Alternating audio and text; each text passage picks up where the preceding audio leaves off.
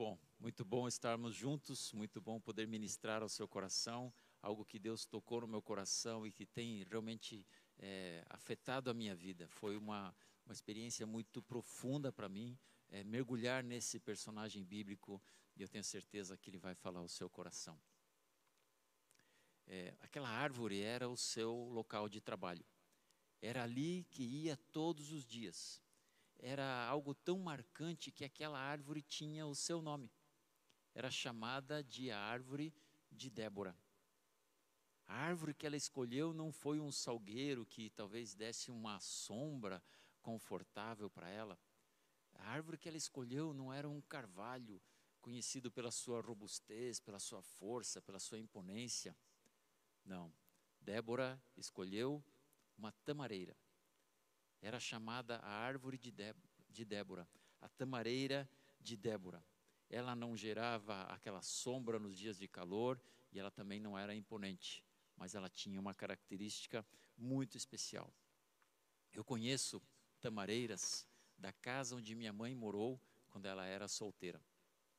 Hoje, meu tio mora naquela propriedade e quando a gente se aproxima, isso é lá no interior do Paraguai, lá no Chaco Paraguaio, mas quando a gente chega nas redondezas da casa dele, de longe nós sabemos onde ele mora.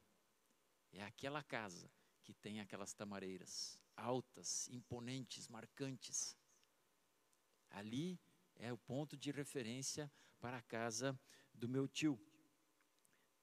A missão de Débora era muito importante. E ela não queria se esconder da sua missão.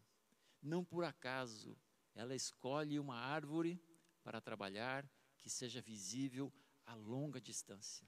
De longe era possível ver aquela tamareira, aquela árvore alta, que marcava o local onde Débora estava. A missão dela era importante, a missão dela era pública, por isso, ser facilmente encontrável era algo estratégico para Débora. Aquela tamareira não era qualquer uma, ela estava também estrategicamente localizada. Num local de passagem onde muitos viajantes passavam. Muita gente passava por aquele lugar, era uma rota de comércio, uma rota de viagem, e muita gente passava por ali. E conheciam a reputação, o nome de Débora, um lugar de muita circulação de pessoas, e Débora estava ali sentada. Todos que passavam por ali conheciam, esta é a árvore de Débora. De longe os viajantes podiam avistá-la porque lá no Paraguai, por exemplo, essa tamareira ela alcança cerca de 15 a 18 metros de altura. Em Israel, ela chega a 30 metros de altura. Impossível não ver uma árvore a, a, tão grande à distância. O Rodney estava me contando é, que ele um dia foi numa loja especializada e viu tâmaras para vender. Eu amo tâmaras, são absolutamente deliciosas trazem para mim memória de infância, do tempo que eu ia é, brincar com os meus primos lá na casa é, do meu tio. Mas eu nunca comprei, elas são muito caras. Mas o Rodney me disse que ele estava numa loja que tinha tâmaras para vender e a moça ofereceu para ele: Olha, você tem aqui as tâmaras e as tâmaras de Israel. Ele falou: Mas o que acontece aqui? Ele falou: Não, você pode comprar essas tâmaras comuns ou as tâmaras de Israel. E o Rodney me descreveu as tâmaras de Israel como sendo absolutamente enormes comparadas com as tâmaras comuns.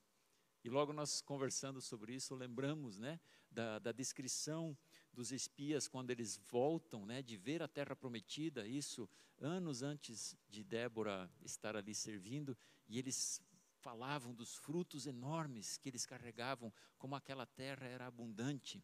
Né? Então, até hoje, ainda aquela terra é tão apropriada para determinados tipos é, de fruta. Mas vamos voltar a Débora.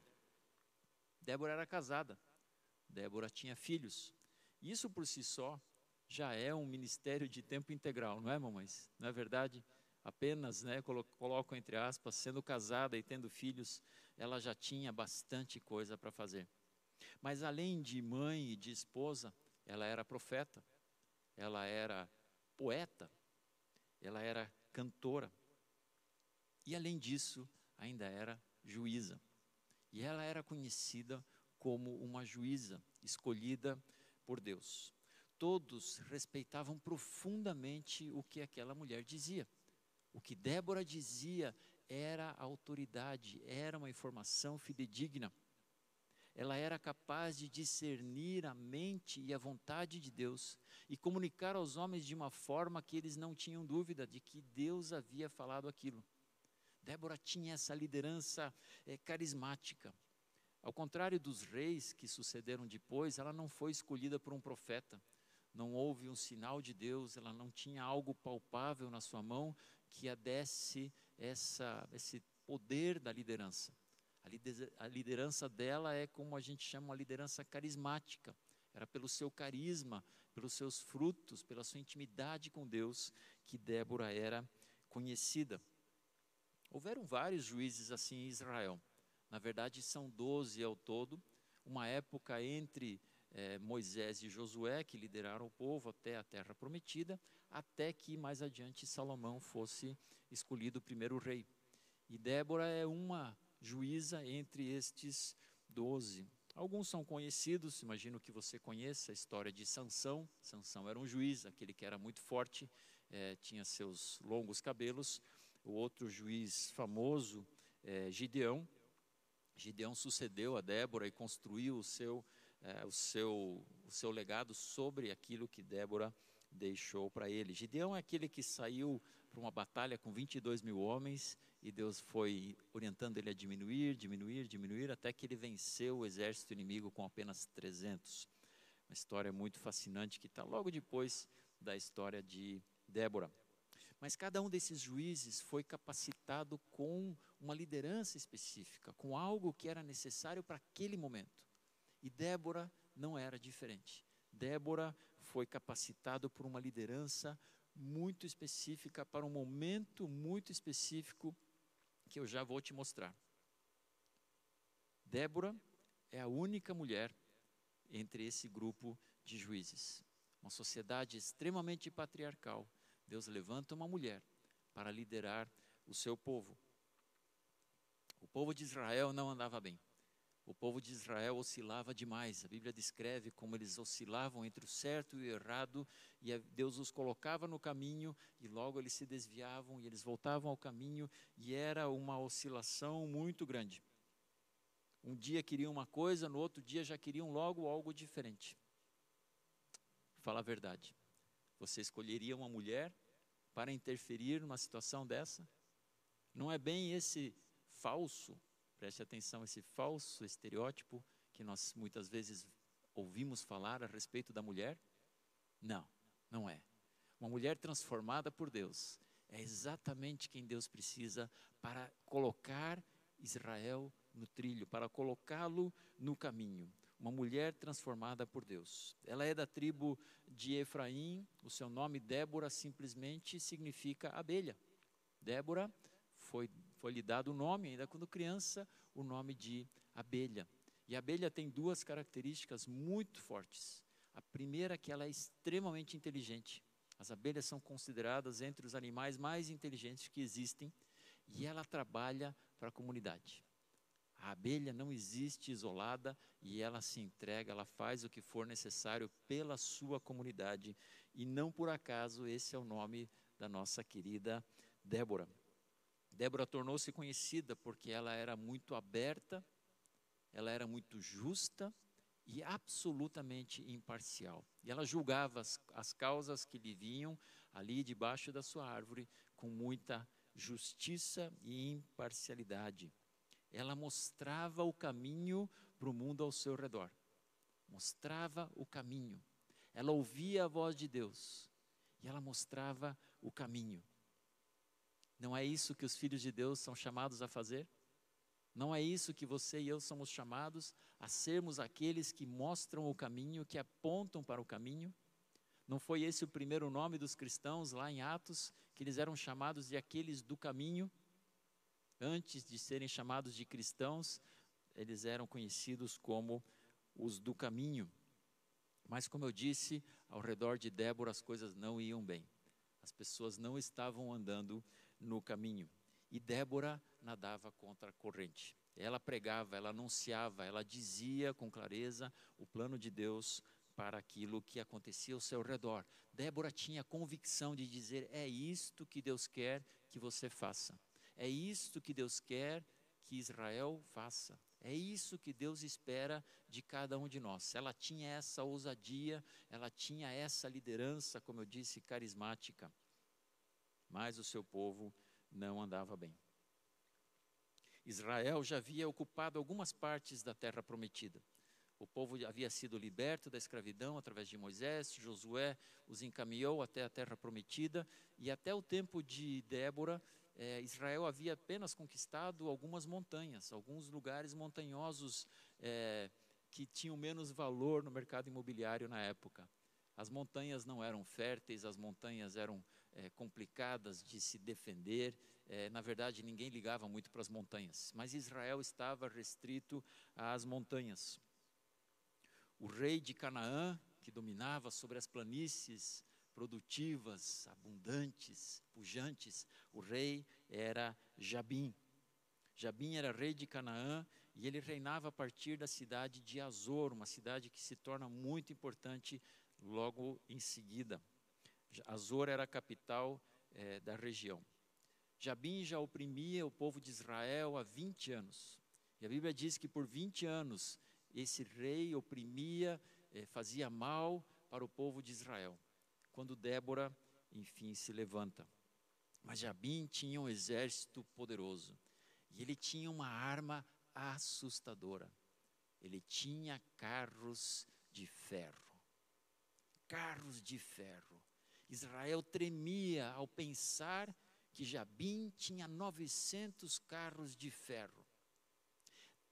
Tá certo que os, o ferro que tinha nos, nos seus carros eram, não eram mais do que um enfeite na sua frente, possivelmente alguma coisa nas rodas. Os carros não eram todos feitos de ferro. Era exatamente a transição do tempo da idade do bronze para a idade do ferro. Mas o reino de Jabim era rico e ele estava avançado na tecnologia e ele tinha os famosos, famigerados carros de ferro. Os israelitas não dominavam essa tecnologia e se deixavam assustar pelos 900 carros de ferro. Era símbolo da sua riqueza e símbolo do seu avanço tecnológico. Ah, se nós pelo menos tivéssemos carros de ferro para enfrentar o exército de Jabim. Na verdade, Israel nem arma de guerra tinha. Nem armas Israel tinha, possivelmente as poucas que conseguiu confeccionar ao longo do seu tempo ali ainda lhe foram saqueadas porque perderam muitas guerras, eles não tinham nenhuma arma de guerra. Um dia, Débora ouve uma voz: Desperta, Débora. Ela não estava dormindo, mas ela ouve uma ordem muito clara: desperta Débora com algo específico e extremamente significativo. Era a hora de todo o povo de Israel despertar. Desperta Débora e começa a cantar. Desperta Débora e começa a cantar. Bom, ela era compositora, ela era cantora, isso ela sabia fazer e provavelmente fazia muitas vezes. Mas a ordem não termina aí. Desperta Débora, acorda e começa a cantar. Chama Baraque e destrói o exército de Jabim. Essa era a orientação para Débora. Você se levanta, começa a cantar, chama o Baraque e destrói o Jabim. Simples assim. Estas eram as ordens, imperativos claros, ordens que culminavam em algo sobrenatural, como o povo de Israel iria vencer aquele famoso exército. Débora manda chamar Baraque, que era o líder do exército de Israel, e fala: Baraque, você lidera o exército contra Jabim. E ele fala: só se você for comigo. Se você, Débora, estiver comigo, eu vou. Esse era o nível de confiança e de comprometimento que havia entre eles. Baraque sabia que mulher, que Débora era uma mulher de Deus e que as palavras que ela dizia vinham diretamente de Deus e por isso ele queria ela bem perto no momento da guerra. Já parecia algo absolutamente revolucionário. O exército de Israel munido de talvez enxadas e alguns instrumentos precários, iria enfrentar o exército de Jabim e espere para ouvir a estratégia que Deus coloca no coração de Débora. Ele fala: posicione-se na planície. Pode parecer algo simples, posicionar-se na planície. O problema é que na planície é onde os carros de ferro brilham. Ali eles estão em casa, um lugar plano onde eles podem andar, puxados pelos seus cavalos e marchar sobre o exército inimigo. Por que ir para a planície? Parece algo totalmente sem sentido, sem nenhuma lógica. Ali os 900 carros de ferro poderiam mostrar todo o seu poder. Eles foram Baraque, Débora e 10 mil dos soldados de Israel. Armamentos precários, sem nenhuma única peça de ferro, apenas seguindo orientações que Deus dera diretamente a Débora. No meio disso, um balde de água fria porque o povo de Israel era composto de doze tribos, e naquele momento essa mensagem, apesar de ter sido dada a Débora, que era da tribo de Efraim, essa mensagem era para todo o povo de Israel. Não que Deus precisasse de mais homens no seu exército, mas para que todos testemunhassem aquilo que estava por acontecer. Mas os irmãos das tribos de Dan, de Azer e de Ruben ficaram em casa descansando. Eles discutiram muito e ficaram imaginando e conjecturando, e no final das contas, eles optaram por ficar em casa descansando, enquanto seus irmãos iam para a guerra. Do outro lado, então, o exército de Jabim, com seus 900 carros de ferro, e parecia mais uma vez uma luta de Davi contra Golias. Mas Deus não usa uma pedra para derrubar esse exército algo ainda mais improvável. Sabe o que Deus usa para vencer o exército de Jabim? Chuva. Deus manda chover. Não era época de chuva, era época de estiagem, era época de seca. E a planície onde Débora orienta seu exército para chegar era um lugar que ele só inundava em tempos de grandes chuvas. E não era essa época do ano, era um lugar seguro, absolutamente seco. Imagine o leito de um rio seco ideal para os cavalos e seus carros andarem. Mas Deus manda tanta chuva de uma vez só, que o, li, o rio ele enche, ele passa das suas margens e ele alaga todas aquelas planícies. Cada um dos 900 carros de ferro fica encalhado. Os seus soldados, preocupados em retirar os carros do seu lugar, preocupados em como se locomover, se tornam presa fácil para os soldados de Israel e são absolutamente destruídos, aniquilados, derrotados em seu melhor terreno, derrotados sobre suas mais poderosas armas de guerra. A terra que mana leite e mel, enfim, pertencia a Israel. A terra da fartura, a área de planícies, a área onde eles poderiam, enfim, desenvolver suas habilidades como agricultores e viver ali. Enfim, Israel começava a tomar posse das promessas de Deus. Sim, eles já haviam conquistado alguns lugares, mas ainda não representavam aquele lugar que manda, emana, que mana leite e mel. Qual foi a chave? Qual foi o segredo? Ouvir a voz de Deus e obedecer. Simples assim ouvir a voz de Deus e obedecer. Após esse simples, entre aspas, simples passo de obediência, Israel viveu em paz por 40 anos. Porque haviam outros exércitos ali, mas a, a reputação do exército de Israel mudou de um jeito que ninguém mais ousava enfrentá-los.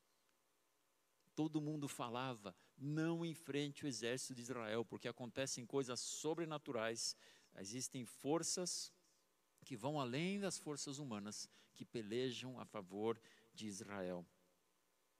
E houve paz. 40 anos de paz. A cidade então tornou-se estratégica para Israel por uma conquista, a primeira conquista na planície, um lugar que era dominado pelo mais poderoso exército da época. 300 anos depois disso, Salomão estava edificando o templo e mandou é, murar essa cidade, fortificar essa cidade. Existem ainda hoje evidências arqueológicas de uma grande destruição, de uma grande batalha que aconteceu 13 séculos antes de Jesus. A liderança de Débora, sua ousadia em obedecer foram decisivas para o seu povo. Não somente para aqueles que viviam no seu tempo, mas por gerações. Aquela cidade, aquela região tornou-se um marco da vitória de Israel. Ela não se acomodava em casa, seus afazeres, não era o suficiente para ela compor, cantar ou julgar. Não, Deus a chamou para liderar um exército.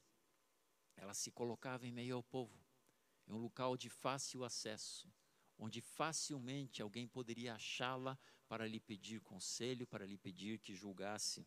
Não à sombra de uma árvore confortável, mas debaixo de uma alta tamareira, onde estava é, identificada a sua presença.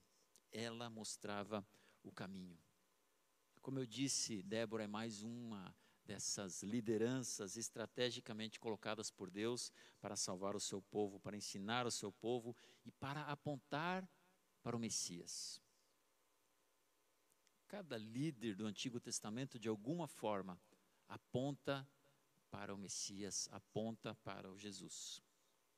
A Bíblia chama Jesus de o segundo Adão. Então houve um Adão e Romanos compara então Jesus como sendo o segundo Adão. Perdão, Coríntios é que faz isso. Jesus é o libertador. Ele liberta da escravidão, assim como Moisés e Josué também o fizeram. Aí sim, Romanos é que nos, nos coloca essa, essa nuance, ou essa, essa essa faceta de Jesus como o seu libertador. Jesus também é profeta, muito acima de Jeremias, de Isaías e todos os outros demais. Jesus também era profeta. Jesus é rei, mais sábio do que Salomão e ainda mais impactante, é, mais admirado do que Davi. E Jesus também é juiz. Débora é um protótipo, os juízes são um protótipo daquilo que Jesus é para nós. Ele é rei, ele é profeta, ele é libertador e ele também é o nosso juiz.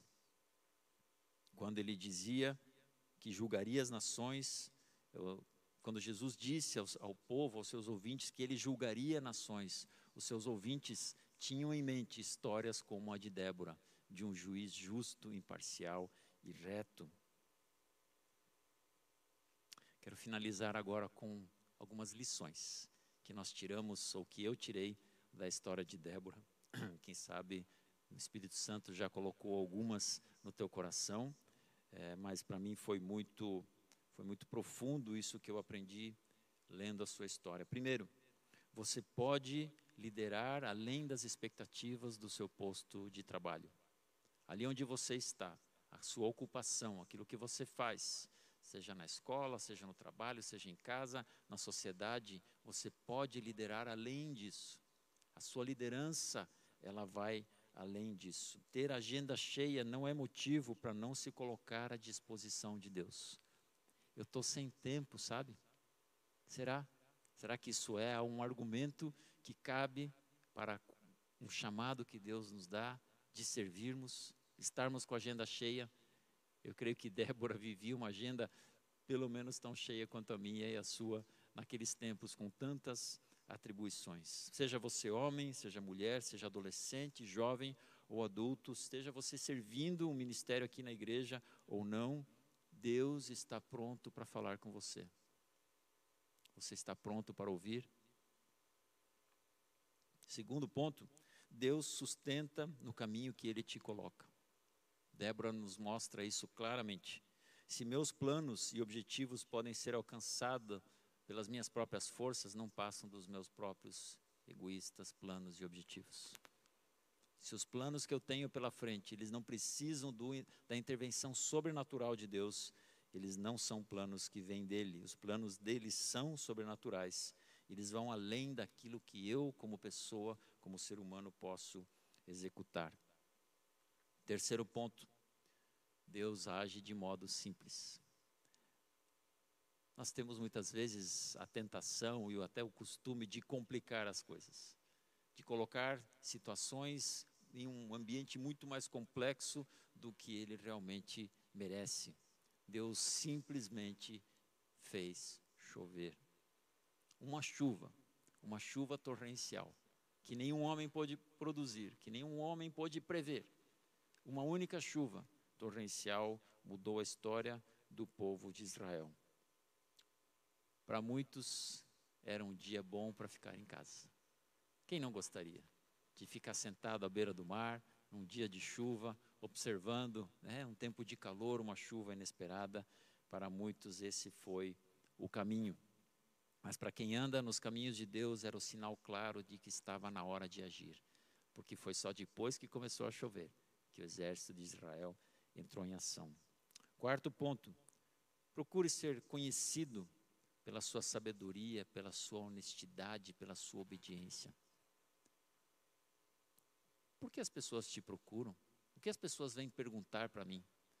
São coisas terrenas, são orientações sobre coisas supérfluas? Ou eu realmente sou conhecido pela minha sabedoria, pela minha honestidade, pela minha obediência? Se você é bom em algo, se procuram, te procuram para ouvir conselhos sobre algo, que seja para algo eterno. E não me entenda mal, às vezes as pessoas vêm nos pedir conselhos sobre algo que parece não ser eterno. Não perca a chance. Não perca a chance quando as pessoas estão dispostas a te ouvir. E em último lugar, em todas as tuas escolhas, prepare o caminho para Jesus. Jesus vai bater na porta de cada uma das pessoas do seu convívio um dia. Prepare o caminho. Talvez ele use a tua voz para falar, apresentar o plano de salvação, para ir e fazer discípulos. Mas talvez você seja o preparador do caminho, como Débora preparou o caminho para Jesus. Débora sabia muito pouco sobre o Messias. Nenhum dos profetas ainda havia existido, não havia havia pouquíssima informação a respeito do Messias. E mesmo assim, ela preparou o caminho. Você e eu sabemos tudo sobre o Messias. O nosso papel é preparar o caminho. Débora não sabia que a cidade de Azor seria estratégica por gerações, nem que ela, nem que ela própria estava apontando para o, algo profético sobre o Salvador. Mas ela preparou o caminho. Ela ouviu a voz. Ouça a voz de Deus.